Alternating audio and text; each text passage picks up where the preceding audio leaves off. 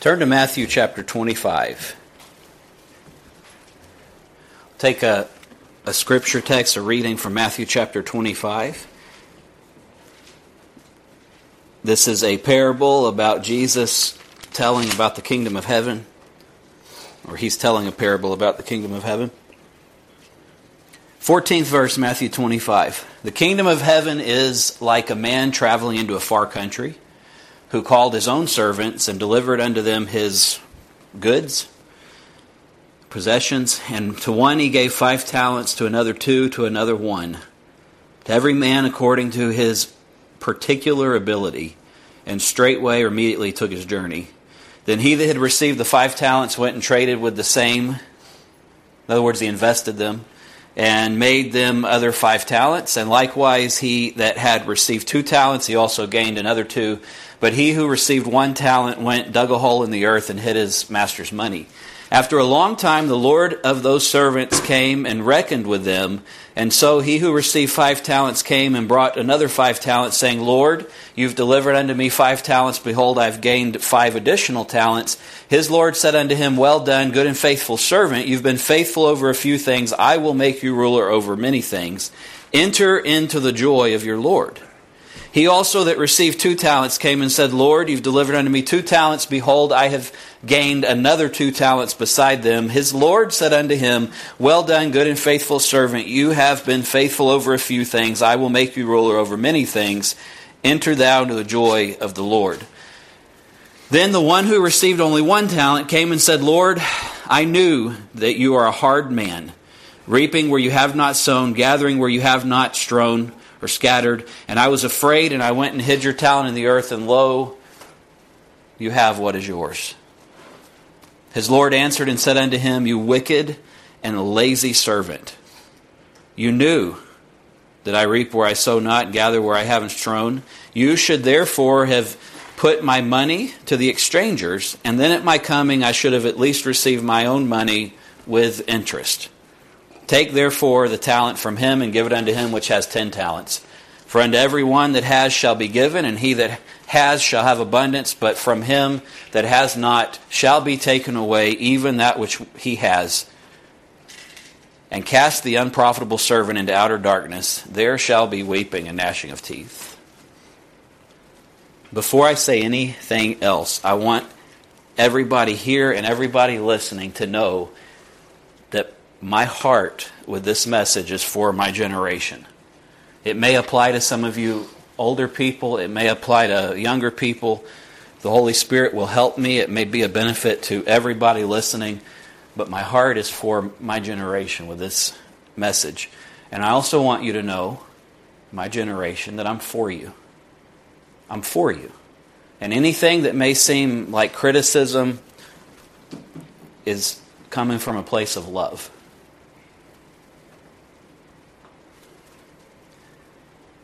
This parable, which Jesus uses to tell what the kingdom of heaven is like, which at least in part is talking about what our lives right now are like. We live in this place, we have an opportunity to advance the kingdom of God. I don't know how our culture, I'm talking about church culture among the people we fellowship with, became so afraid of discussing money in relation to God. I'm not sure how that happened, but it happened. Jesus wasn't afraid of it. Jesus used money and investing and the market economy to try to explain a spiritual truth. And so I'm going to do the same thing somewhat in this message. I think this parable is pretty clear. I won't restate all of it, but basically, he gave one guy five talents, another two, and another one, and the one that had five, he doubled what God gave him. It's interesting that the parable that Jesus told, each person was responsible proportionally to produce what God had given them.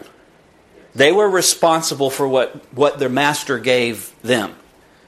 The five talent man made five more. That's significant. God doesn't expect you to do more than you can do. But I want you to know your life is too important to do nothing with it. He has given every single person who has breath purpose for life. I'm not going to say a purpose because people get overwhelmed and they think, what is my purpose? Well, your purpose changes season by season. It manifests in different ways, and it's different things for different times. The ultimate overarching purpose is to know God. And yet, Jesus recognized that diligence was so important in truly coming to understand the character of God that he told us a parable that said you are proportionally responsible for production in your life based on what God has given you. Laziness is one of the greatest sins there is because it robs you of life. You don't think that's serious? You don't think what I said is true? Take from the one who has one talent give it to the one who has ten talents. To everyone who has shall be given, and he shall have abundance. But from him who has not shall be taken away that which he has. Cast the unprofitable servant into outer darkness. There shall be weeping and gnashing of teeth. Jesus compares the end of a life of no productivity, no spiritual activity, no purpose to being sent to hell. If you live a spiritually lazy life, you will have hell on earth. You'll be depressed. You might be suicidal. Your life will have no meaning and no purpose. You'll barely be able to get out of bed, and, and none of it will make any sense to you because you're trapped in such a rut that you can't understand it. Amen. Sometimes all a person of my generation needs to do is go get a job. And that will be enough to break the rut that you're trapped in. The man who had one talent had a job to produce something with that, and because of fear, because of laziness, and because of who knows what else, he buried it. There's so many in my generation who are burying the talents, the opportunities, the gifts God has given them because your parents lied to you. They have perpetuated mental poverty. Your parents. They're wrong. And what I want you to know, my generation, it's not your parents' responsibility to break the cycle, it's yours. You have to take responsibility for your life.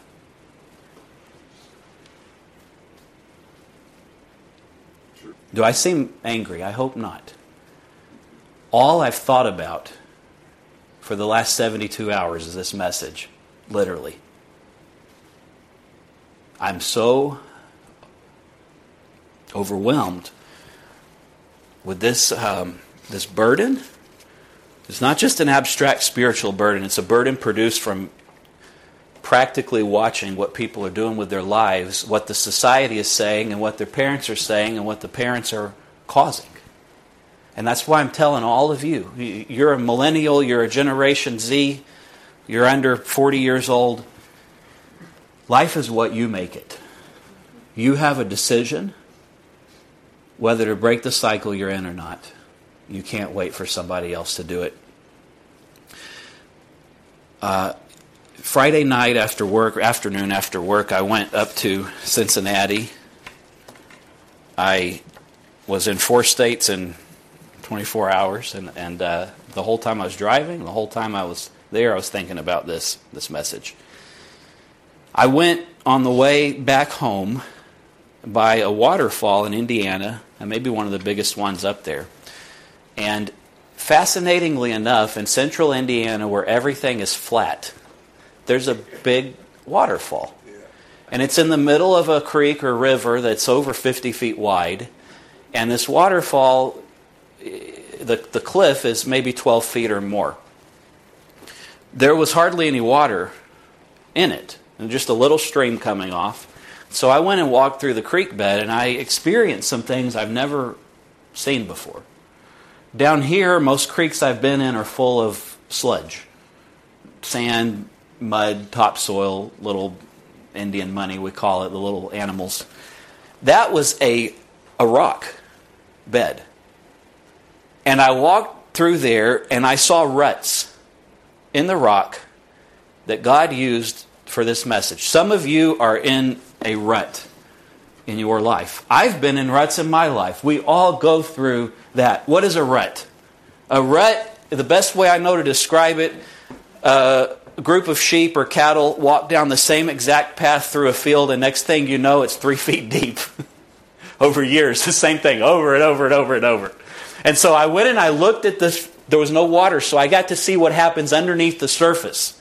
And some of you have things happening, in fact, all of us, underneath the surface that people can see. And your mom or your dad or your grandpa or your pastor or whoever sees the surface and they think they know what's wrong with you and they think they know what you need, but there is underneath the surface of that water a foundation that looks like this riverbed that nobody can see, and only you are aware of what it's like if you take the time to investigate it with God. It takes a lot of time of silence. And so I walked through this bed and I saw the typical ruts running with the stream that you would expect. I saw something I didn't expect round ruts like the size of a basketball. Round circles in the rock from a stream running. How, is that, how does that happen? Because sometimes the stream gets to a spot and all it can do is sit there and spin because of the way the foundation is structured. And sometime in your life, you run into a rut that's not just a rut, it's a circle. You go in circles. The most fascinating thing about this riverbed is there were ruts, I saw three of them in a row, running perpendicularly to the flow of the river. I imagine the way those are made is the river gets to a place where it can't go any further and it spins, it churns over, just like waves breaking on a shore. Now, this is all under the surface. On the top, the water's rushing and nobody can see any of that, and yet somehow perpendicular ruts were made. Sometimes in your life, you will hit a wall and you'll just stop and you'll sit there and spin like a car spinning its tires or like this river that's somehow churning ruts in perpendicular to the flow of where it should be going. Sometimes ruts that you're in in your life are so deep you can't even see out the sides. In fact, you're so busy making the rut because all you can do is just keep doing what you're doing because you don't know what else to do. And the rut, you know, when you do that, the rut gets deeper and deeper. That's the point of a rut. The more you use it, the deeper it gets. And so you're entrenching yourself in bad habits over and over and over. You know, the more you sleep late, the harder it is to get up early. I've experienced that. The less purpose you have in your life, the less purpose you have in your life. Does that sound silly? Inactivity breeds inactivity. Despair breeds despair. Depression breeds depression. You get worse and worse as the rut gets deeper until one day, if Satan has his way, your life will be over.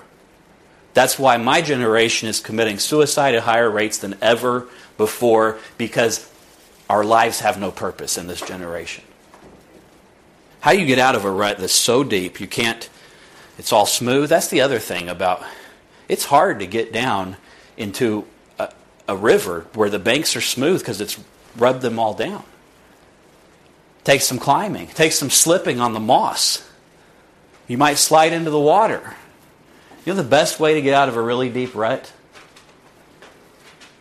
Easiest way is when it floods. Because then you come to the surface and all you have to do is grab onto a tree root or a branch and pull yourself out. But in the moment, when that rut you're in floods, it threatens your entire existence. Let me tell you how that looks in my generation one way. The kid feels like they, they just they can't they don't know what they should do with their life. They they don't have success. The, the economy's hard. There aren't any jobs and one day, the parent sees that rut is so deep that they say, I love you too much. I'm going to flood that rut. I'm not paying your rent anymore. Period.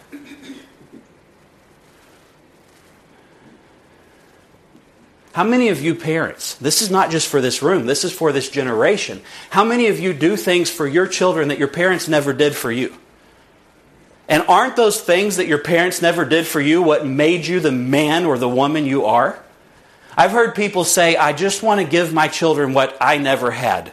Listen, brother, sister, the things you never had are what made you useful in life. Difficulty is what makes you grow. Challenge is what makes you better.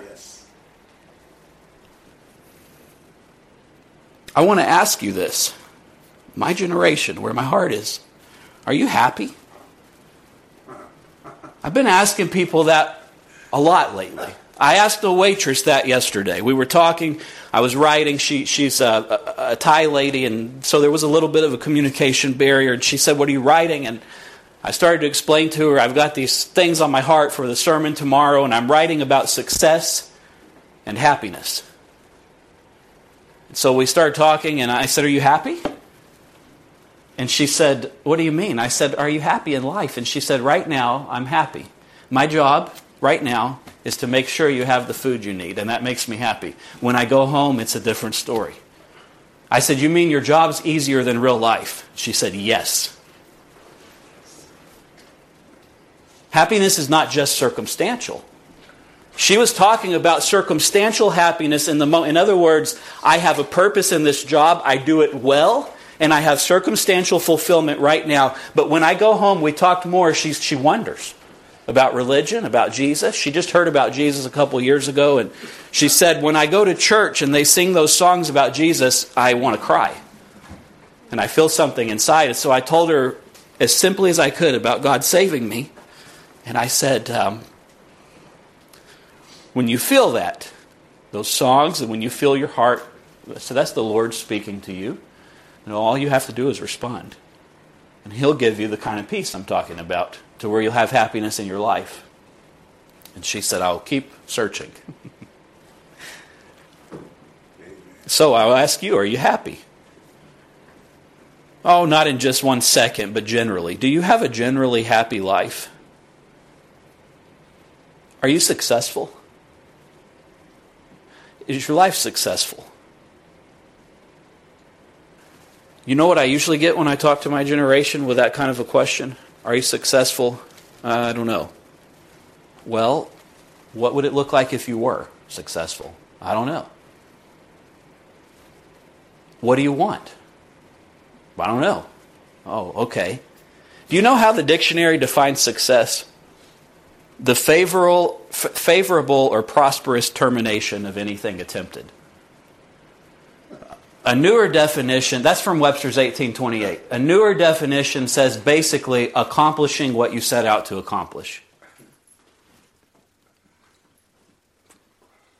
Accomplishing your goal. Practically, this message is going to be a practical message, not a scriptural exposition message. Because you have practical problems in your life that abstract theology won't help. That's right. Your unhappiness is not because you don't know about the Bible because your life doesn't match up with what God made it to be. You, there's no way to know if you're successful if you don't know what it is you're trying to accomplish. There's no way to know what you're trying to accomplish if you don't know who you are. And there's no way to know who you are if you don't turn down the noise and the distraction and the depression and the despair and figure out who you are. Be alone. Don't be alone with your phone. That's not alone. That's alone with Satan. And I, I, the phones are wonderful. I, I use mine all the time to save time. But that time saving device can become a device of enslavement, and every one of you know that. Don't be alone with your phone. Go out in a kayak or a canoe or uh, uh, sit in the woods or do like I did and take a road trip to Cincinnati because you made a bad purchase on a jet ski and you're trying to c- cover some of your losses. I decided to turn something bad into something good. You know how much time I spent whining about losing $2,000 on a jet ski? About 10 seconds. And my conclusion was, eh, oh well. Because it's just stuff, it's just money.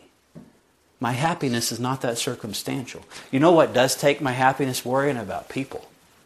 That's what I have to lay down before the Lord. Caring. Wanting something for someone more than they want it for themselves. That's the biggest stress in my life. That's the biggest problem with this generation. You don't want anything for yourselves. Why? Because you're comfortable. Why? Because mom and dad, grandpa, whoever made you comfortable. Why? Oh, they meant well, but they've lied to you. Life is not like that. Life is hard. Even Jesus told his people, In this world you will have trouble. And most parents raise their children in the modern age with the single goal of keeping their child from experiencing discomfort. You're not helping your kids, you're crippling them. You are handicapped. You're making them retarded. I'm not making fun of retarded people. The word means held back, like a fire retardant. You are holding back the fire of their passion and their zeal and their creativity every time you bail them out of a difficult situation. Back to my question Are you successful? If you honestly don't know how to answer that, let me give you a backdoor way to try to answer it. I want you to listen to this message practically. I want you to re listen to it later. Take notes if you need to when you go home. Maybe start, some of you young people who are actually interested in having a fulfilled, happy life. Start out by going home alone, listening to this message, getting out a piece of paper, pausing it when you need to, taking notes, and then taking action. It's going to be that practical. If you don't know how to figure out if you're successful, let me ask you this Do you know anybody who is successful? If your answer is no, very simply, you need some new friends. That's not a joke. I can think of a lot of successful people in my life, and it helps me gauge whether I am using the talents God gave me as he expected, whether he's going to come back and say, Good and faithful servant, well done, or if he's going to say, You wasted it. So, all the successful people I can think of, and some of them, it's different areas. Some people are very financially successful, some are very good at their job teaching, or very good at being nurses, or whatever the case, very good at being husbands, or fathers, or wives, or mothers. But there are characteristics that I see in every person in my life that's successful, and not only in my life, but people I know uh, that I've read about. There's, I wrote down 10. There's more than this, but this was what was on my mind and heart. All successful people live life intentionally rather than accidentally. They live life intentionally. They don't just float through life. I want to read just this uh, one of the restaurants I was at. I wrote on a napkin. This is about my feeling of success. I said, Success is loving being alive in each moment. Do you love being alive? I know what it feels like to not love being alive. I didn't used to know what that felt like. God allowed me to go through a season this year where I've experienced finally apathy and depression and despair and all these things that my generation faces. I never knew what that felt like because I was so driven, so focused, so accomplishment motivated, so focused on the talent God gave me instead of myself. When I got focused on myself, my life spiraled into depressed misery. And so I've realized for me, Success is loving being alive in the moment. Success is being crazy about life, but also peaceful with whatever may be. Always striving, and yet not disheartened by the striving. I wrote, Success is the opposite of sleepwalking through life. Success is being fully in the moment while making preparation for the future. Some of us mistake wishing for preparation. And it's, it's a, in, a pandemic in this culture. Another thing, this is the second thing that all successful people do they do hard things habitually. The most successful people I know actually look for hard things to do. Hard for them. It may not be hard for somebody else. That would look like me taking a dance lesson, which I haven't done yet, and I probably need to at some point because that's one of the hardest things I can think of. One of the most uncomfortable things I can think of. It's not hard for me to get up and speak in front of a crowd. It's energizing. I love it. For some people, being in front of a crowd is worse than dying. So the doing hard things is different person by person. But every successful person I know, they seek out hard things, they don't run from them. The third thing, they take responsibility for their own success or failure. To this day, one of the most life altering experiences I had was my freshman year of college. Through a string of events, which I won't spend time on, I ended up in honors section of Western civilization. And I showed up a week late because I dropped a class that was just terrible and because I was interested in success. And my, well, I'll tell you that. My class I had was public speaking, and the public speaking teacher was the worst public speaker I'd ever seen. I said, I can't learn public speaking from this person who everybody's asleep and frustrated and mad. So I went to the history department head and I said, I don't really know what I'm interested in pursuing as a career yet, but I like history, and can you help me get in a better class? So he walked me over to this professor who was also a director of the honors department, so she had these super high standards. And uh, she says, Sure, you can get in the class. And she shows me the books, and it was a stack of, I mean, I hold my hands at my waist and hold the books on with my chin. One class. I always made A's in high school except for calculus, hardest class I've ever taken and I got a, a B minus, I think, maybe a C, and I don't regret it because it's not the result; it's it's it's the process that lets you know whether was I successful in that class. I was for me. My brain's not wired that way, and I didn't fail. Again, I gave it all I could. That calculus. So I go there. I'm used to doing well in school. I'm used to it not being terribly hard. And on my first exam, I get a, a low C. Now, I had a choice in that moment that I didn't rationalize or analyze. I just had a choice. I could have called my mommy and whined and complained, and she could have came to the school and talked to the professor about how unfair that was and how she was damaging my self-esteem. I didn't even call my mom about it. You know what I did? I went and saw the professor who my life was in her hands for that class, and she was good at what she did. And so I went to see her and I said, Listen, I'm not used to making this is like failing to me. What do I need to do to do better? Help me. People who are successful take responsibility for their failures. I, I, I, had a bad experience that was my fault. I wasn't prepared. I took responsibility. How did I not get prepared? Well, my mom didn't put me in enough AP classes.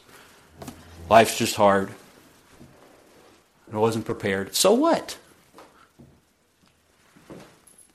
So I went and told her that. She gave me some tips. I applied them. And on the next exam, I hung this up in my dorm room for quite a while. She gave me an A minus and uh, wrote, This is the best exam in the class. Please consider becoming a history major. That changed my life. It changed my academic career. I realized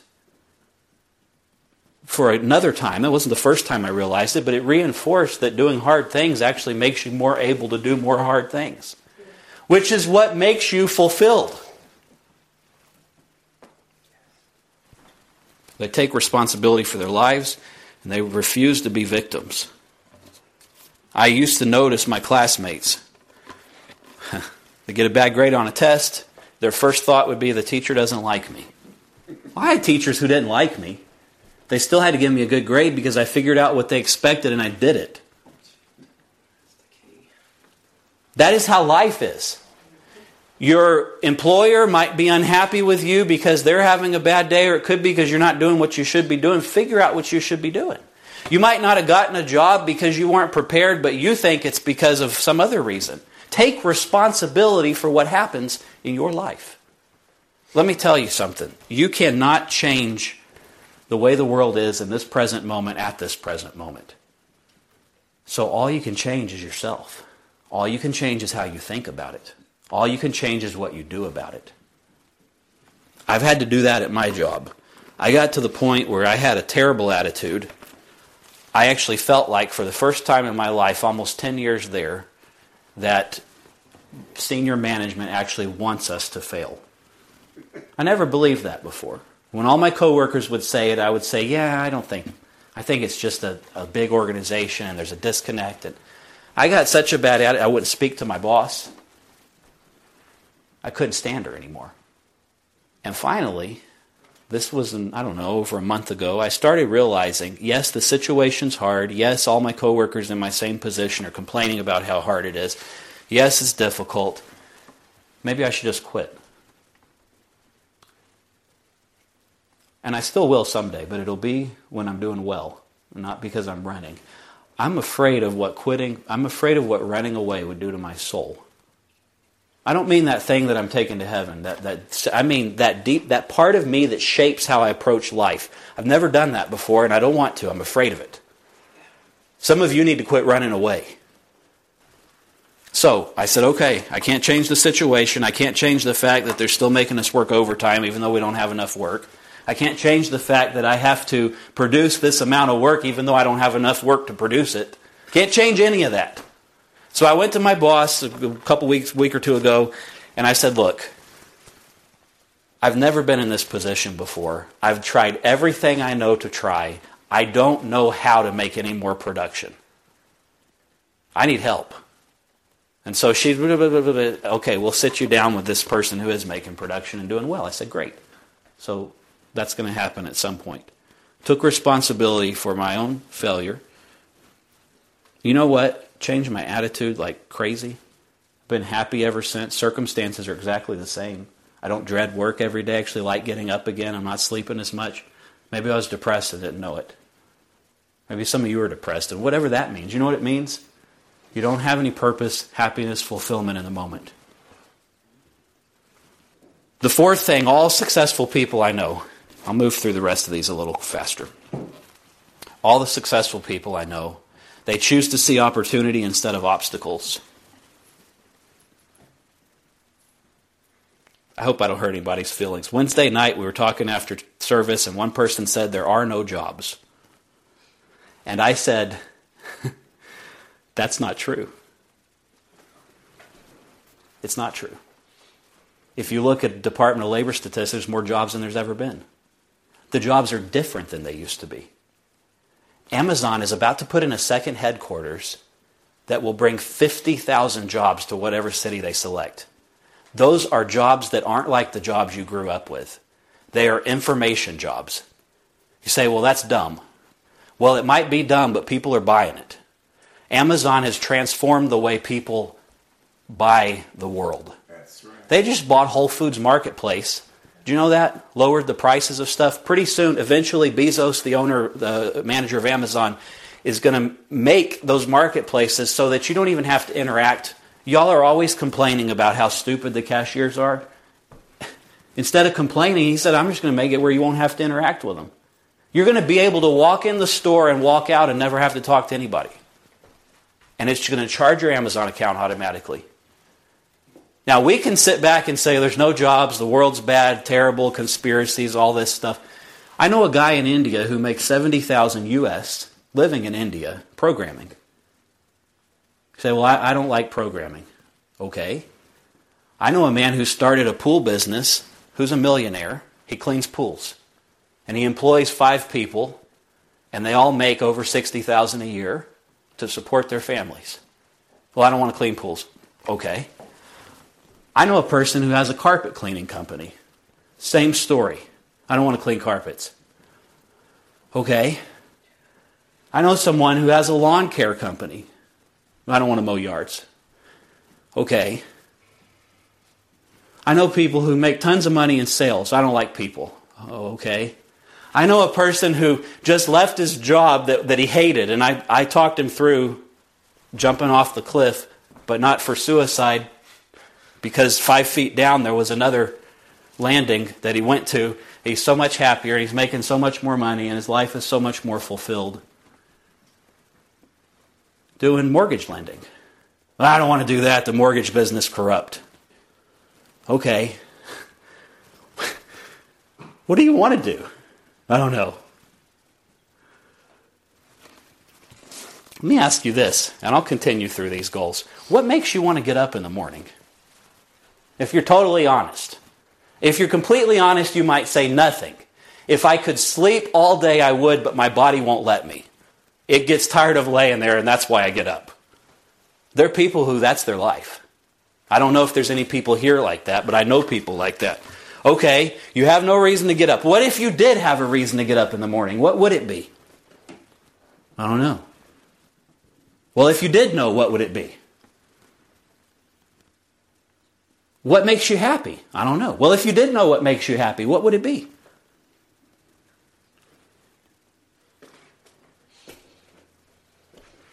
What do you, what do you want to do? How do you want to make money? And I already mentioned a bunch of ways you could. You might not like any of that. Find some other way. Do you know we live in this place where it seems like there are no jobs because they're different than they used to be. And yet a person can be sitting at home on their cell phone or in their mom's basement and write code and create an application for a cell phone and become a millionaire without ever going through a patent attorney or a marketing department or anything. What a society of unparalleled opportunity. And it's not just in this country. The culture has changed. The jobs have changed. The mindset has changed. If you don't change, you'll be stuck deeper and deeper and deeper in your rut. And so, to my generation, when you hear the older generation say things because they're filtering this world through the world they used to know, listen respectfully. If it has merit, if it helps your life, apply it. If it doesn't, let it go in and out. You have a choice. And I'm not being critical, but when you hear something, somebody say something like there's no jobs, that can tell your brain subconsciously, I don't have a job because there are no jobs. Or it can tell you, wait a minute. Every time I drive down the road, I see hundreds and hundreds of people working. Somebody's buying all these houses. They must have jobs. Somebody's working in these restaurants. Somebody's buying the food to give these waiters jobs. They must have jobs. They're jobs. There's ways to make money. You just don't know what you want to do. And let me say this don't be hard on yourself because of that. Amen. You talk to any older, happy person, and most of the time they'll say, I'm still trying to figure out what I want to be when I grow up. You know why? Because we were made for another world, and nothing we ever do in this life will completely fulfill us. And yet you can be full of joy, passion, vitality, excitement in this life, in the moment, because you are fulfilling what God made you to do, which is to love Him supremely, use the talent He gave you to the best of your ability, and try to help people while you're at it. That's what will make you happy. The fifth point I just said they choose to see opportunities instead of obstacles. Successful people also live mostly balanced lives. And that's why success is not just financial. All you have to do is look in the media, the tabloids, and you'll see multimillionaire singers and movie stars committing suicide periodically. They were successful in terms of money, but their lives weren't balanced.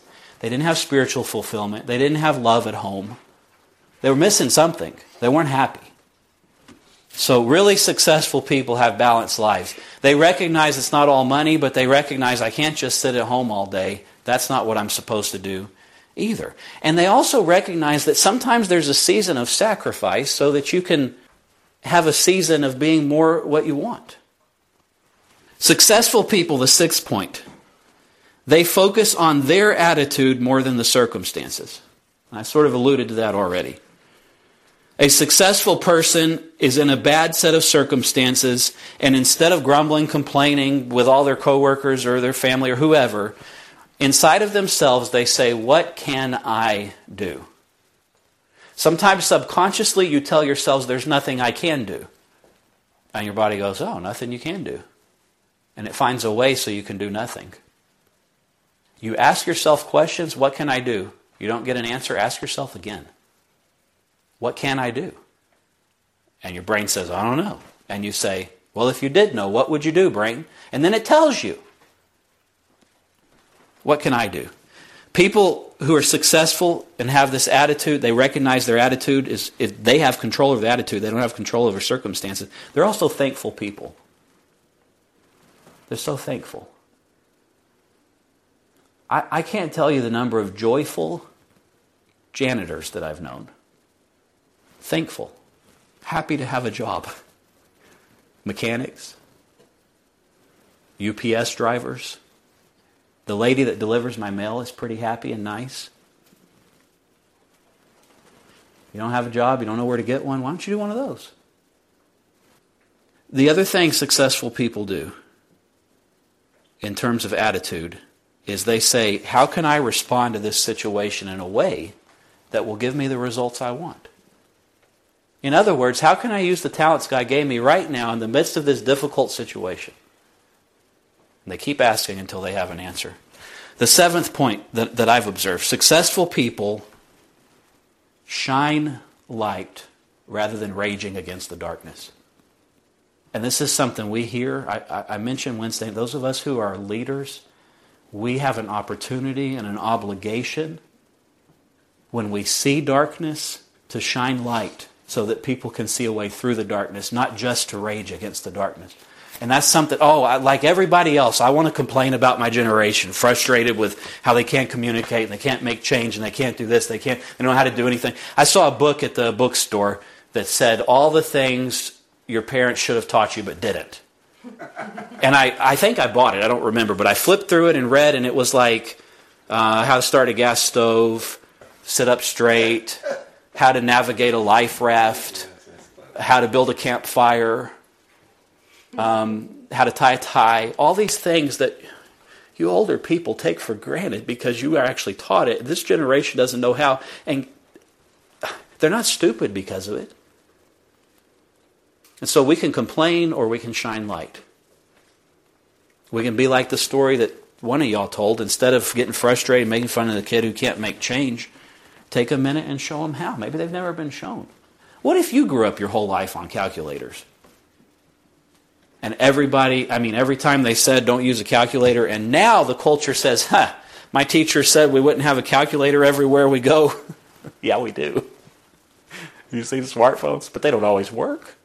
Besides that, you know how long it takes to get out your phone, do biometrics or the code, find the calculator, type it in. When you just, if you just understand uh, multiplication tables, you do it in a much quicker.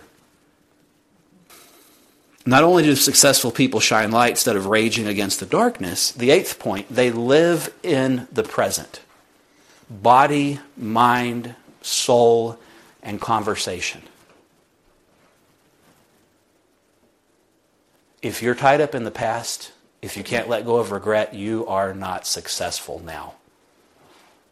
If you're caught up in the future, if all you can think about is someday when something happens, you're not successful now because the future might not get here like you expect. All we have is right now. That's what he was talking about before I got up here. This is all you have now. I told you part of my success definition is being fully in the moment while preparing for the future. But if the future preparations take the joy and the peace and the thankfulness of the moment, it's out of balance. Yeah, you want to work right now to make the future when it comes like you want it to be, but all you have is right now. So successful people live in the present. Body, they don't look for some miracle cure for their body problems. They actually exercise. They actually lower their blood pressure if they, you know, they, they focus on being calm and meditating and, and whatever they need to do. Their mind. Everything I'm talking about is scriptural. You can check it out this message would be five hours if I gave scripture references for all of it. But I'll use one for this. Be not conformed to this world, but be transformed by the renewing of your mind, that you may prove what is that good and acceptable and perfect will of God. How do you do what God made you to do with your life? You renew your mind so that you're able to discern what that is. How do you renew your mind? With good things, with Scripture. Not just with Scripture. You can read this book. This is one, the best book in the world, and yet you can miss so many things. Let me, I, I told you, practical message. So, to my generation, when is the last time you read a book on money, economics, financial success? When's the last time you read a book like that? You can't remember? How about the time before that?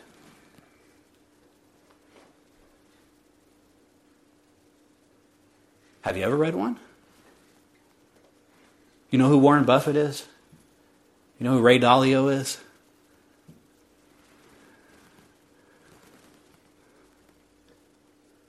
Does the name Bogle mean anything? The head of Vanguard?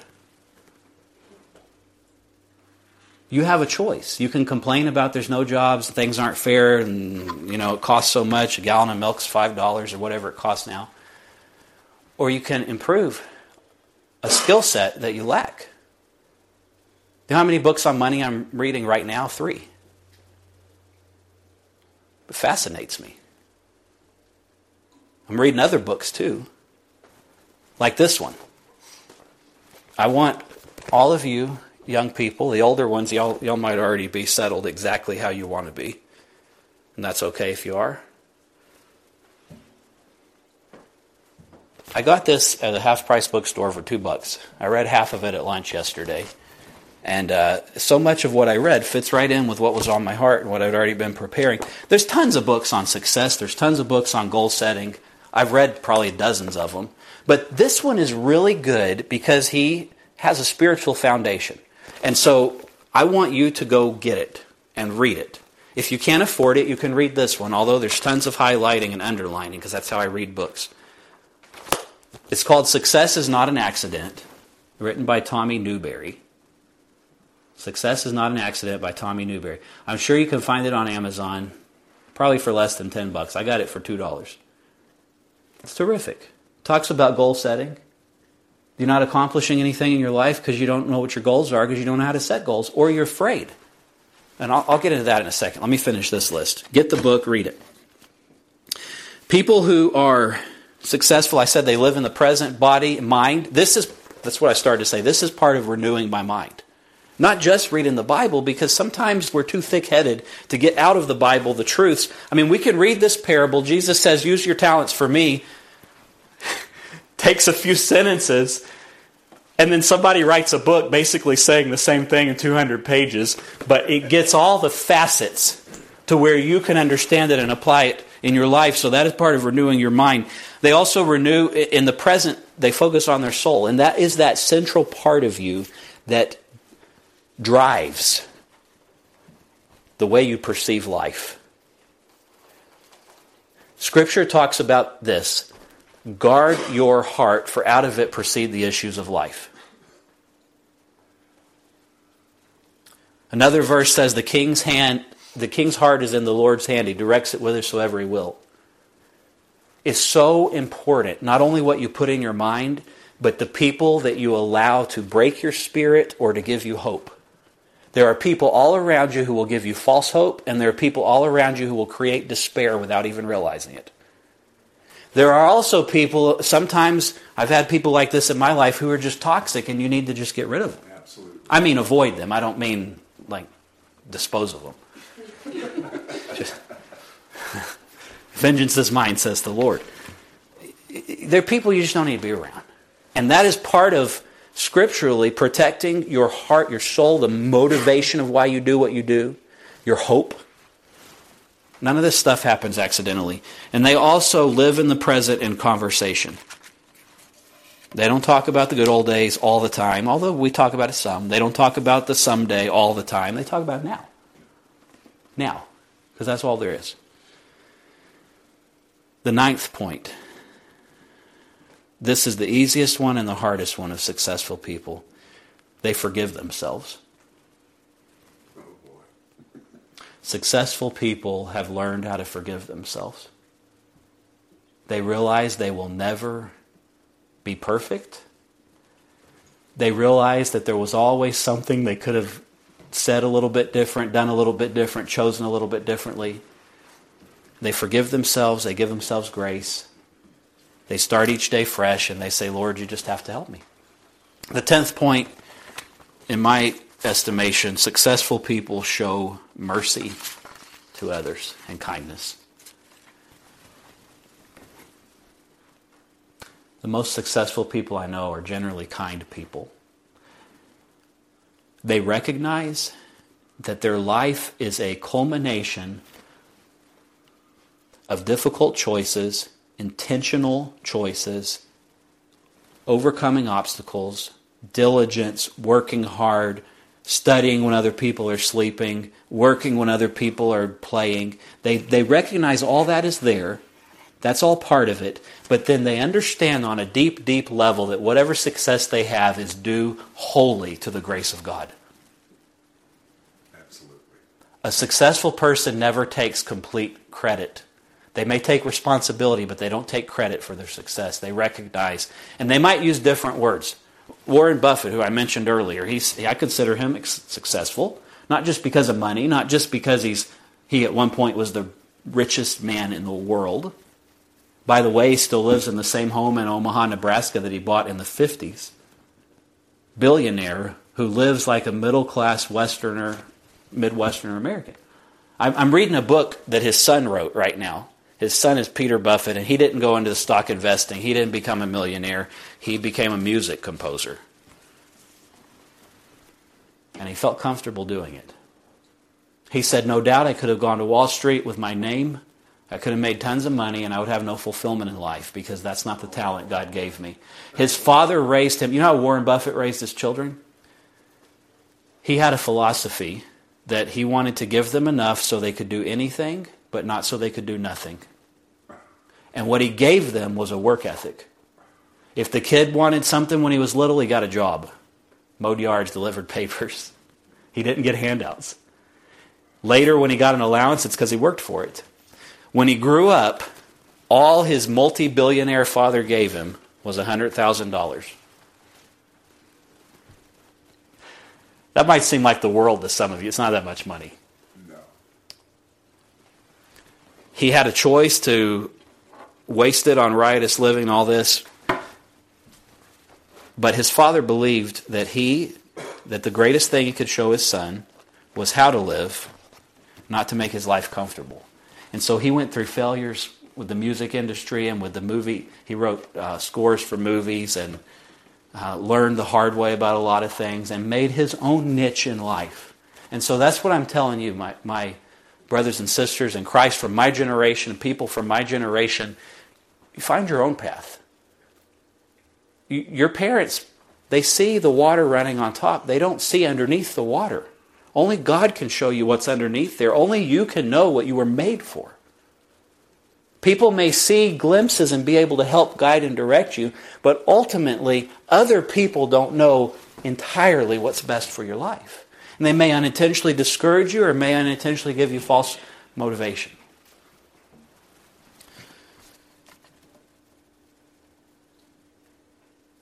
I want to go just a few more minutes because it's not enough for another message and it's too important to leave. Does God want his children to be successful. Some Christians are not successful because they actually believe that God doesn't want them to be.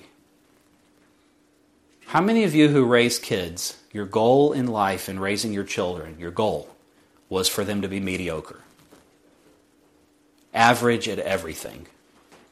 And yet, Christians often live our lives as if our Heavenly Father's goal is for us to be average at everything. Never exceptional, because that would be pride. You read the Bible, read the Old Testament, it's full of exceptional people. Outstanding people.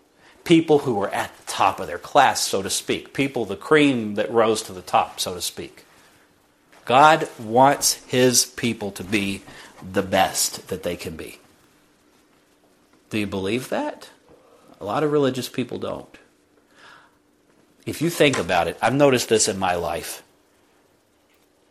Material things can be a distraction, but what I've noticed is when I'm most diligent in my workplace, when I'm most diligent in um, stewardship here, it runs parallel with me feeling close to the Lord. I don't feel close to the Lord when I'm lazy.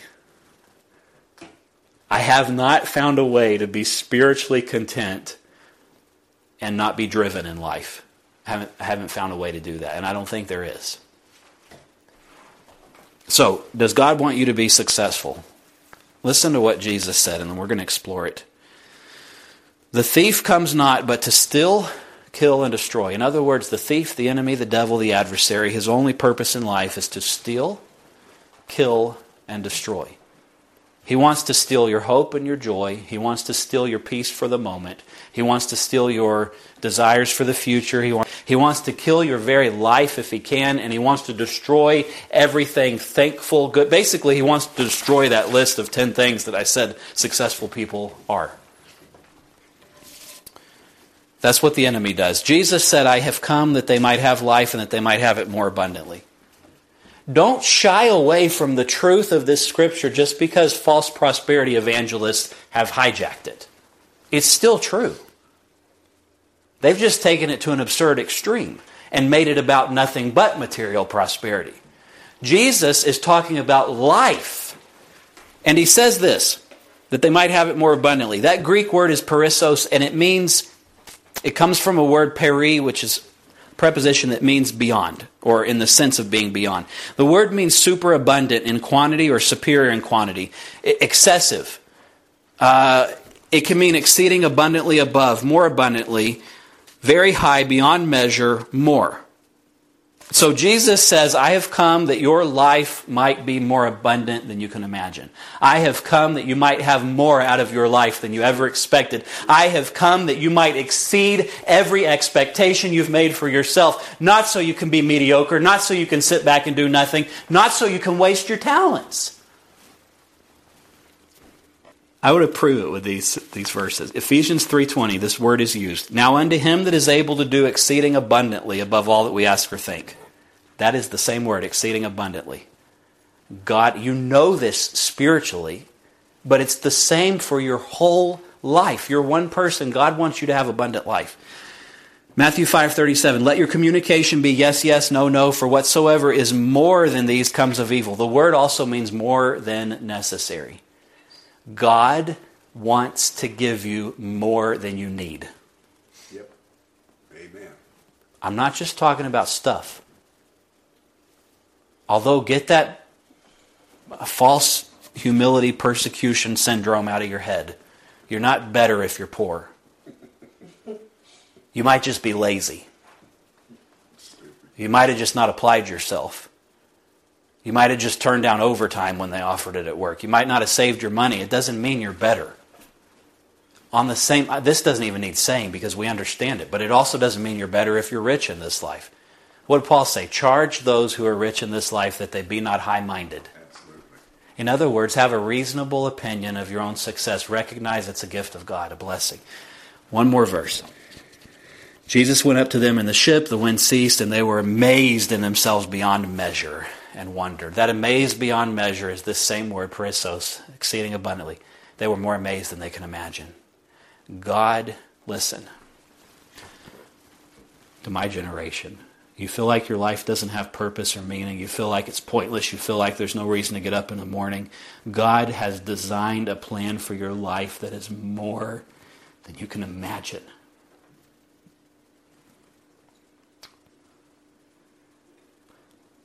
You might have to do a lot of boring things to figure out what it is.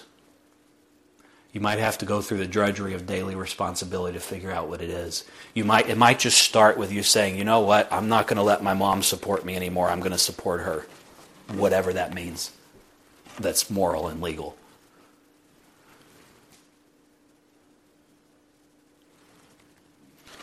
Whatever you seek, you will find. If you believe that you can't, you won't. You realize that? I've had people tell me that I can't work right now, I'm in school. I don't even know how to respond to that. I have a friend at work who completed his master's degree in 18 months, working 55 to 60 hours a week while being a good husband and father. Is that an exception? Yeah, but only because the whole culture is mediocre. God created you to be exceptional. Don't settle. Don't settle. Now, your exceptionalness may not manifest in that way. It might be in a different way. It might be in a quieter way. I preached a little while back. I'm, I'm trying to finish on waiting on the Lord. And I want to give you an example of what that looks like. We, Daniel and Jonathan and I and some friends went to the lake the other day. And um, there was a big line to the ramp, one ramp. Daniel had his jet ski and I have mine. And he pulled his jet ski out, and I pulled in and I backed in and I looked. And Daniel parked his car and he was running down the ramp, jumped on my jet ski, and drove it on my trailer before I even had to get out of my car. That's what waiting on the Lord looks like. You can do that and that, do it in the rest of your life. And I and it, it overwhelmed me.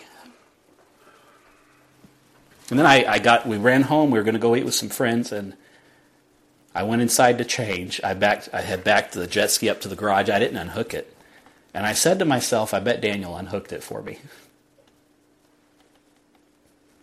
And I went out there, and the jet ski was unhooked, and we were ready to leave. How did I know he would do that? Because he's exceptional. Would most of the culture see that need and do it automatically? No. Is it because they're stupid? Maybe. Is it their fault? Maybe not. But they should still take responsibility and change it. So,